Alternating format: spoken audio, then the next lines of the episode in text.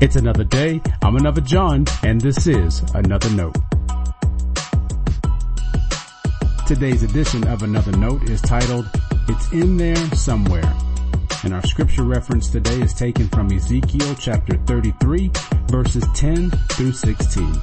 As always, may the Lord add his blessing to the reading and hearing of his holy word. Hate the sin, not the sinner is a phrase that has been used and misused. It's one of those lines that isn't necessarily biblical. That is, you won't find that word for word in a Bible verse. Don't worry, that's never stopped us before from saying things. How many times have you said something like, money is the root of all evil. This too shall pass, or we're in the world, but we're not of the world. Each of those examples sounds biblical and are certainly rooted in biblical thought. But just like Abraham Lincoln once said, you can't believe everything you read on the internet. It's important to make sure you know what scripture actually says. For example, if you thought the Bible said money is the root of all evil, you might have a negative view of money, like it was something evil. It's not. Money is amoral. It does what it's told by whoever is handling it.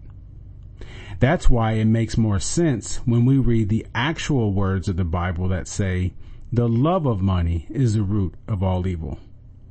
The NRSV actually says the love of money is a root of all evil. See? Knowing what the Bible says opens up more thought and reflection.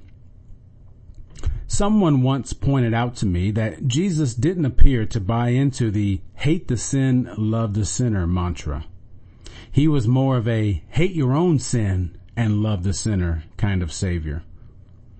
Of course, he didn't actually say that.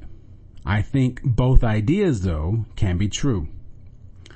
It's easy to appreciate the warnings of Jesus to worry about the 12 by 12 post sticking out of your own eye before we get riled up by the speck of dust we have to look hard to find in someone else's eye.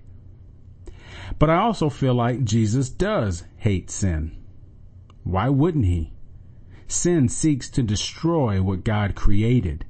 Sin has the potential to devastate our walk with God. I say potential because I want you to remember that Jesus defeated sin. Actually, I can't find the verse that says that specifically. If you look for it, let me know, but I think you'll find the Bible speaks of Jesus' victory over death instead.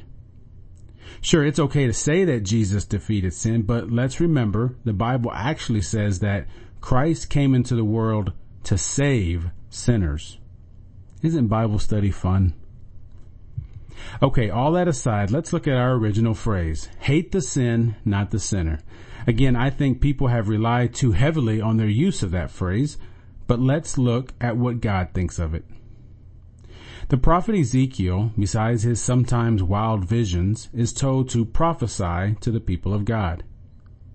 In chapter 33, he's asked to say this, I have no pleasure in the death of the wicked, but that the wicked turn from their ways and live.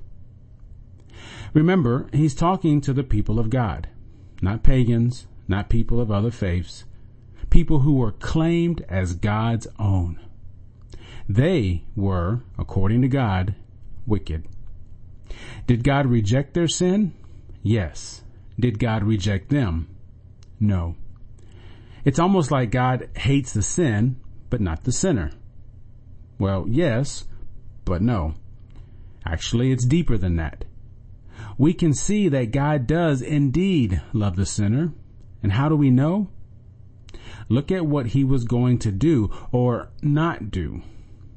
God says, none of the sins that they have committed shall be remembered against them. God was willing to forget their sin, even though he hated it because he loved the sinner. So, if you're going to run around hating the sin, not the sinner, you're going to have to do more than talk. Love is an action. It's something you do. Don't tell me what you hate. Show me how you love one another. Isn't that in the Bible somewhere? Stay blessed.